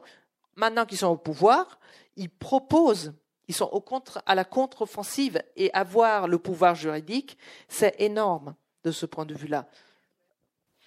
Bonjour, déjà euh, félicitations pour votre présentation, j'ai beaucoup aimé. Euh, vous avez dit quelque chose tout à l'heure qui m'a fait un peu tiquer, donc je vais juste vous demander une précision. Euh, tout à l'heure, vous dit, vous avez dit qu'il y avait une hégémonie, une hégémonie, merci, du féminisme différentialiste. Et ben, c'est une hégémonie en Italie ou une hégémonie universitaire? Parce que moi, moi, j'ai pas du tout l'impression que. Oui, oui, oui. Alors, j'ai pas été précise et merci pour la question en fait, je parlais de l'Italie. Euh, en Italie, euh, depuis euh, au moment de, disons, de l'émergence du mouvement féministe, déjà, il faut dire que ça s'appelle Movimento di Liberazione della Donna. Et ça dit beaucoup. Ça s'appelle pas Mouvement de libération des femmes. En Italie, peut-être qu'en Espagne c'est pareil. Et en France, vous savez très bien que les militantes du MLF, tout de suite, elles se sont battues contre le fait que la presse, par exemple, écrivait Mouvement de libération de la femme. Et elles ont écrit des textes et des textes pour dénoncer cette mystification. La femme, c'est un mythe. Les femmes sont un groupe opprimé. Donc déjà, le mouvement italien, c'est le Movimento di Liberazione della Donna. Donc voilà, parce qu'il n'y en a qu'une. Clairement, on veut la libérer. Voilà. Euh, après, à la fin des années 70, au début des années 80, il y a eu véritablement une fabrique de pensée qui se présente féministe, qui a été énormément inspirée par des penseuses françaises, mais qui ne se disaient pas féministes. Par exemple, Sixou, Kristeva et Irigaray, et qui célèbrent la différence sexuelle, comme le fondement de l'identité féminine. Donc, des dispositions féminines, l'écoute, la douceur, la disponibilité, l'écriture féminine, etc., etc. Et c'est autour de ce type de vision différentialiste que on a eu des, bah, effectivement des collectifs, des actions, etc. Plus récemment, il y a eu heureusement, le mouvement euh, féministe italien, c'est aussi une galaxie et un champ traversé par des luttes, des clivages, etc. Mais ça reste, ça restait jusqu'à récemment, euh, très fort et, hégémonique au niveau, euh, disons, catégoriel. C'est pas pour rien, en plus, que quand le Vatican prenait la parole sur la question des femmes, en fait, c'était cette euh, chef de file, Luisa Moraro, qui se sentait appelée à répondre et qui appuyait ce type d'analyse. Ah, c'est la raison d'ailleurs pour laquelle, toi, avec un collectif, vous avez traduit en italien des textes de féministes matérialistes français, Absolument. entre autres pour essayer effectivement d'alimenter un peu, voilà. Le débat. Irène. justement, moi, je veux revenir aussi sur cette question parce que euh, je pense qu'il faut être subtil. C'est-à-dire, ce n'est pas la différence qu'il faut mettre en cause, c'est l'idée de complémentarité. Et quand même, on a une femme comme Françoise Héritier, qui, dans ses travaux, dit bien qu'à partir de différences, on a établi une hiérarchie des sexes. Donc il ne faut pas, à mon avis, se tromper de, de, combat. Il y a une femme comme Fraisse, par exemple, Geneviève Fraisse, qui remet en avant le mot sexe, parce que quand même, moi j'ai envie de dire que je ne suis pas un homme, et je regrette. Je regrette. Donc, parce qu'on est en train, nous, en tant que corps, de disparaître. Et quand même, on a un corps, qu'on le veuille ou pas. Donc là, je pense qu'il faudrait être euh, vraiment les attaquer parce que c'est des mouvements idéologiques. On voit bien comment ils s'emparent de nos notions, comment ils les détournent, etc. Bon, l'autre idée qui m'est venue, c'est qu'ils se disent séculiers, mais en fait qui les alimente, ce sont les courants religieux, aussi bien juifs orthodoxes que musulmans, et ne parlons pas des évangélistes, etc. Hein et donc, moi, je crois qu'il faut le dénoncer, ça. Ce truc que non, ils sont pas séculiers. Et il faut montrer les sources de financement.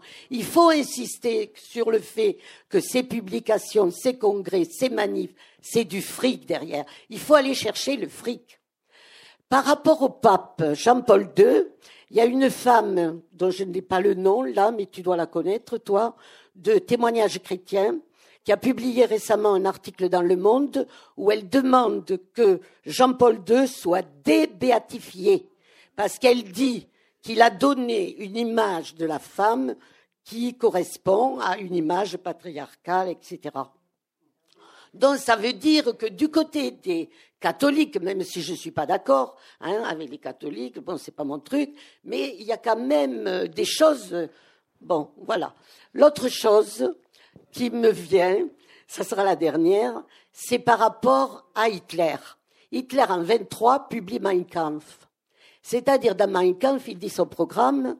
Et là, quand j'ai regardé des groupes quelques années avant aujourd'hui, quelques années avant que Saviano arrive au pouvoir, c'est des gens finalement qui utilisent le mot féministe ou femme ou gay ou etc. comme Hitler utilisait le mot juif. Et il y a la femme rabbin d'Orville qui montre le lien très fort et direct entre la haine du juif, qui est une femme, et la haine des femmes, que c'est la même chose. Et je trouve que ce qu'il faut faire, c'est montrer que ce combat, c'est pas un combat sociétal, c'est un combat politique qui prépare l'avènement du fascisme. C'est ce qui se passe aujourd'hui en Europe. Et Saviano, il vient pas de rien, tu l'as montré, etc., euh, oui, pas Saviano, excusez-moi le pauvre. Voilà. Bon, mais merci. Et je crois qu'il ne faut pas être démoralisé. C'est pour ça qu'il faut de, mais euh, je, précise que le, livre de Sarah est, un livre de combat de toute manière. Alors en fait, euh, oui, oui, notre idée, c'était celle vraiment de, donner un pavé pour tirer sur la gueule de, ces personnes, un outil de connaissance pour que ça devienne un outil de combat.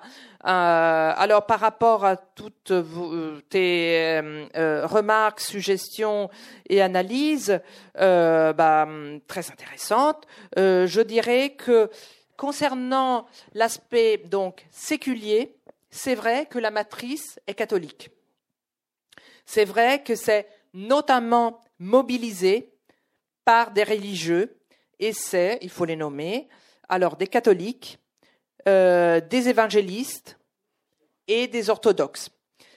Ils ont essayé par tous les bouts d'impliquer les musulmans, par tous les bouts. Ils sont arrivés de manière très épisodique. Un franc oui, mais très peu par rapport à ce que ces acteurs voudraient. Peut-être qu'eux, ils ont d'autres. Je dis pas qu'ils sont pas patriarcaux euh, ou etc. Mais ils ont essayé. Euh, en Italie, on a trouvé des correspondances de la Manif pour tous Italia qui dit venez, venez, venez. Ils sont allés une fois. Après, pour l'instant, c'est les orthodoxes euh, et les orthodoxes de certaines églises, la Russie, la Roumanie, la Bulgarie, les catholiques et les évangélistes, notamment au Brésil et aux États-Unis.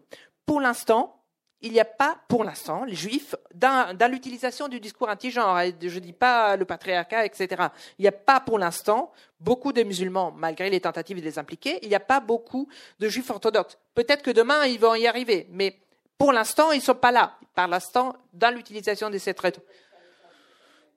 Oui, oui, oui, mais pas en termes de nombre. Ils sont très visibles et la presse, s'il y a trois musulmans, met la photo. Mais c'est très bien. Mais je dis, s'il y a un million de personnes dans la rue et il y a trois musulmans, ok, c'est très fort, mais ils sont pas encore là. Ils utilisent d'autres arguments mais pas encore celui-là. Mais ils sont, sont pas moins intégristes euh, du tout. Moi, je dis les gens qui utilisent ce, ce répertoire. Après, la différence et la complémentarité, en fait, c'est vrai, il y a différentes analyses, il y a héritier, il y a fraisse, il y a Delphi, il y a Delphi, et Wittig, etc. Puis selon nous, contrairement à ce qu'ils disent, on n'est pas tous euh, d'accord. Donc il y en a effectivement qui disent il y a différence, il y a des corps différents, il n'y a pas la complémentarité. Il y en a euh, qui disent eh bien cette différence-là, elle est construite, etc. Donc ça, c'est un débat à l'intérieur du féminisme. Il y a des pôles, des clivages, etc. Donc euh, bien sûr, on peut se revendiquer de héritier ou de Fraisse, comme d'autres peuvent se revendiquer de Wittig et de Guillaume, et ils sont pas euh, d'accord. Concernant Jean-Paul II, je ne savais pas qu'il y avait hum, eu cette tribune, et j'irai regarder. C'est important de dire que là aussi, le catholicisme, c'est un champ traversé par des clivages et par des pôles. Heureusement, moi je parle de la hiérarchie du Vatican. C'est quelque chose qui a été soutenu par des papes et, par des courants internes, donc par certains cardinaux et pas d'autres, et concernant les catholiques, par certains groupes et pas d'autres. Donc c'est très bien que ce pôle des catholiques soit traversé par des clivages, par des pôles, par des courants, et que voilà. Là, certainement, c'est la voie de la hiérarchie du Vatican, bien que, par exemple, je sais que le pape François aujourd'hui recevait des groupes LGBT au Vatican, notamment en réaction au congrès de Vérone.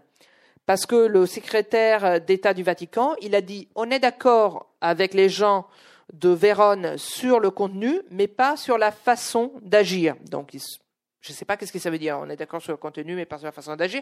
Mais en tout cas, euh, il serait moins, moins violent. Le Vatican aurait utilisé des tons moins violents, notamment concernant les homosexuels, parce qu'à Vérone, c'était carrément c'est des malades, il faut les tuer, etc. Et comme on sait, le Vatican est beaucoup plus malin. Depuis les années 90, dans le catéchisme, qu'est-ce qu'ils écrivent? Il faut les accueillir avec respect et compassion. C'est pareil, c'est pareil, c'est pareil, comme des malades. Et surtout, il faut qu'ils aient aucune vie affective et aucune vie sexuelle. Donc, surtout sexuelle. Euh, euh, et, concernant la question euh, du juif, certainement, c'est au central. Le mécanisme d'altérisation, d'infériorisation, de stigmatisation et d'expulsion de l'humain, c'est pour ça qu'il parle de transhumain, c'est exactement comme celui qui, qui, qui agit au sein de l'antisémitisme. C'est vraiment paradigmatique, mais qui agit aussi quand on pense à la femme, qui est l'autre par définition. Et bien sûr, vu les acteurs qui sont le moteur de ces mobilisations, c'est euh, un mouvement qui est en train de précariser nos démocraties. Donc c'est vrai qu'il y a un danger et une possibilité du fascisme que ce mouvement représente, notamment quand ils arrivent au pouvoir. À, propos de la compassion, ça me rappelle en 1974, quand il y a eu le fameux débat avec Ménie Grégoire, qui appelait à la compassion, de fait, par rapport à l'homosexualité, ce douloureux problème, et qui a été interrompu, comme on sait. je passe la parole à quelqu'une de la salle. Ah, euh, elle avait le verbe. Euh, oui, bon, ben, on va essayer de ne pas être trop, trop démoralisé, quoi. Bien sûr. Ah non, ce que je voulais dire, c'est que ce qui est, ce qui est très très fort dans, dans, ben, dans tout ce que tu nous as dit et dans ton livre, c'est de montrer à quel point euh, il y a une habileté, une habileté euh, dans le dispositif, euh, ce dispositif théorique finalement, ce renversement, et d'une certaine façon, je crois que c'est là-dessus qu'il faut aussi notre rôle, enfin philosophe, sociologue, etc ben, c'est vraiment de le, de, le mettre, de le mettre en évidence.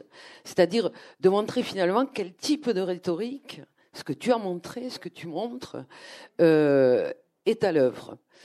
Et euh, je veux dire, par rapport à ça, nous, en France, on a aussi des croisés. Et on a des croisés que euh, finalement, bah, malheureusement, les médias euh, considèrent comme euh, euh, des philosophes, qui sont très très médiatiques. Alors, un de ces croisés, moi, c'est le terme que j'utilise dans ce que j'écris en ce moment, c'est Michel Onfray. Michel Onfray a une grosse, n'est-ce pas Même des gens qui lisent jamais de philo disent ah oui, Michel Onfray quand même, philosophe. Alors Michel Onfray, c'est la même chose. Il est très habile dans les petits articles qu'il a écrits euh, relativement à la théorie du genre. Et il a une copine, entre guillemets, théorique, qui est une philosophe qui s'appelle Bérénice Levé, tu la connais sans doute, euh, qui a écrit euh, la théorie du genre ou et le, le, sexe des anges, quelque chose. Voilà, c'est ça. Et je te dirai après. Donc, ça veut dire que ils ont parfaitement retourné l'un et l'autre ce qui bon par exemple, Levé, elle donne, elle, donne une approche, qui est une approche absolument scandaleuse de ce qu'elle, qui est censée être philosophe, quoi, de la théorie du genre. Bon, et ils euh, Onfray, comme elle, finalement, en arrive à montrer que finalement, cette théorie du genre, entre guillemets, toujours bien sûr, euh, conduit à des corps sans organes, conduit à une sorte euh, d'angélisme et à quel point tout ça c'est extrêmement grave puisqu'on est en train de perdre notre corps. Et moi je reviens évidemment sur la question du différentialisme puisque je ne suis ni essentialiste ni différentialiste et euh, je pense bon dans Requiem j'ai parlé du gynolecte, je pense qu'en effet Sixou, Christeva, etc. elles ont essentialisé une écriture Or, bien entendu, tu, parles de la performativité aussi, euh, bon, ben de tout ce, tout ce langage, euh, et donc je crois qu'il est très important. Donc pourquoi je, parle aussi euh, de cela? Parce que je crois que dans le concept de différence, tel qu'il peut être utilisé par des féministes différentialistes, se cache toujours une sorte de naturalisation qui peut-être contrairement à ce, que, ce, qui a été dit, euh, masque, masque euh, ces rapports sociaux de sexe dont parle euh, bon, Colette Guillaumin ou voilà, enfin toutes ces. Et donc là, il y a des problèmes épistémologiques, je crois, sur lesquels il faut, il faut vraiment revenir. Voilà, merci.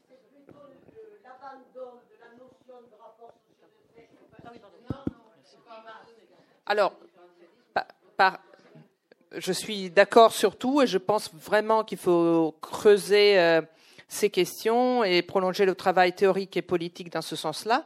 Ça me, ça me surprend toujours comment, quand on va lire euh, ces textes, et, comme en fait c'est un appareillage euh, discursif qui est utilisé au-delà des cercles catholiques, au-delà des cercles religieux, parce que c'est un discours différentialiste, naturaliste. Donc, Michel Onfray peut l'utiliser. En Italie, ça a été utilisé pas seulement par les féministes différentialistes, mais par des intellectuels marxistes qui ont dit, effectivement, il y a les corps, ils sont différents, et il y a une émergence anthropologique qu'il faut défendre. Donc, il y a le président de la Fondation Gramsci qui a écrit là-dessus. Ils ont signé un manifeste pour contre les, pour la destruction de l'anthropologie humaine. Donc, c'est un discours euh, très, très, très fort parce que ça peut être utilisé par toute une internationale des essentialistes et des naturalistes au-delà des intégristes catholiques, au-delà des intégristes religieux, des hommes de gauche, des intellectuels qui se disent de gauche, etc., etc. D'où le danger de ce type de, discours. Ça m'étonne de voir dans leur euh, analyse le fait qu'ils s'appuient autant sur l'idée de fluidité, qu'on pourrait choisir le sexe un jour ou l'autre. Ça, c'est le contraire de ce que les études et les analyses féministes ont montré.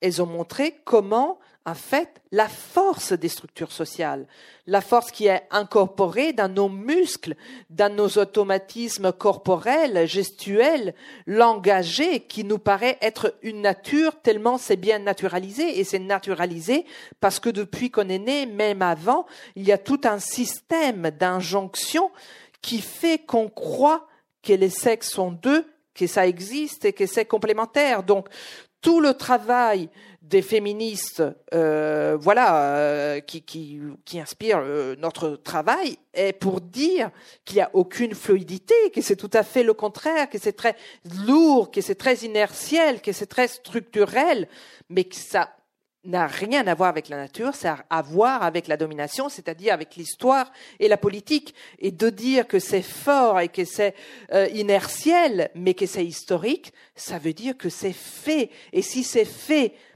même si c'est incorporé, ça peut être défait. C'est très difficile, c'est très long, c'est très compliqué, vu la force de justement de, de, de molosses de l'ordre patriarcal et hétéronormatif, parce qu'ils ont à perdre ces gens-là. C'est pour ça que c'est des chaînes. Ils ont à perdre. Et donc, il n'y a rien de fluide. Euh, c'est des structures sociales qui pèsent encore lourdement sur nos épaules et sur nos corps, et, et, mais qu'on peut, on doit continuer la lutte. Et eux qui nous disent tout ce qu'ils nous disent, parce que d'une certaine manière, on peut prendre ça comme une consécration. Avant, personne ne parlait du genre, et c'est pas que le genre, c'est tous les concepts. Il y a aussi des, des, féministes qui ont critiqué le genre parce que ce ne serait pas suffisamment euh, en relation avec les rapports de sexe. Donc, eux, ils parlent de tous les concepts qui dénaturalisent l'ordre sexuel. Donc, c'est une véritable consécration de la force révolutionnaire de ce qu'on fait. Et donc, d'une certaine manière, on est d'accord là-dessus.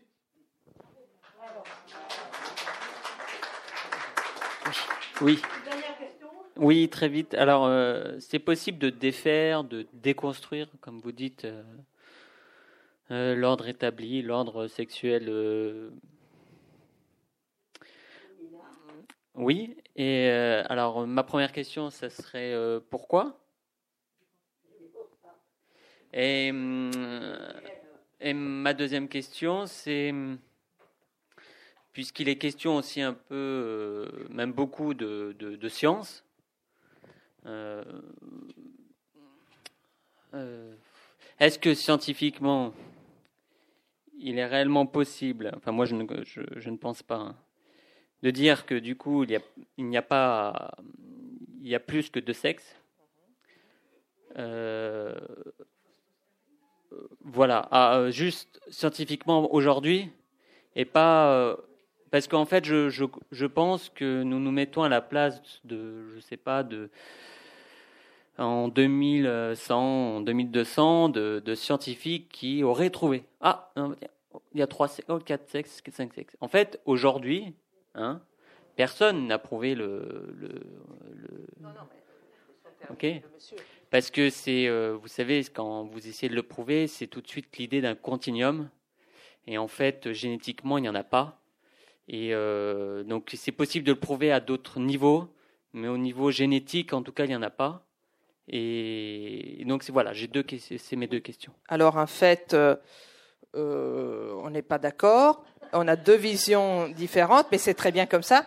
Alors, euh, parce que si on, si on dit que l'ordre sexuel on dit pas seulement les féministes et les homosexualistes, comme vous diriez, ne disent pas seulement que c'est historique et politique, ils disent que c'est des rapports de domination, c'est-à-dire qu'il y a des gagnants et des perdants. Donc pourquoi le changer?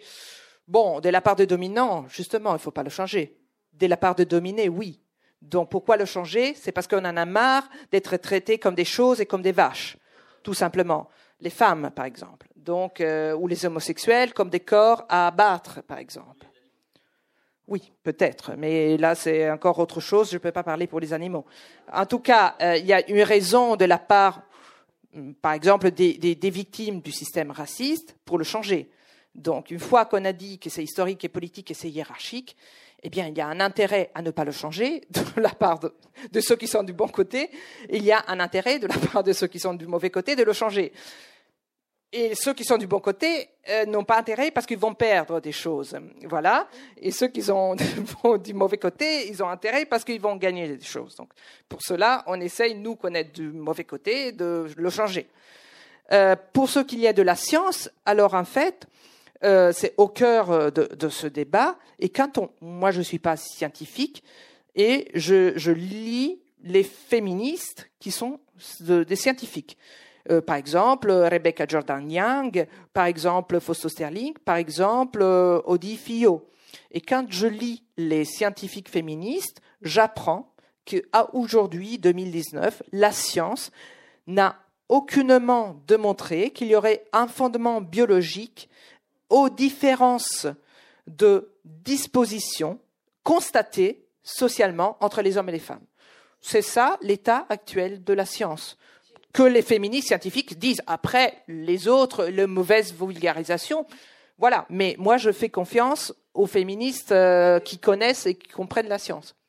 Euh, euh, alors, excusez-moi, on doit. Alors, le débat était passionnant. Merci, Sarah. Merci, Bagdad.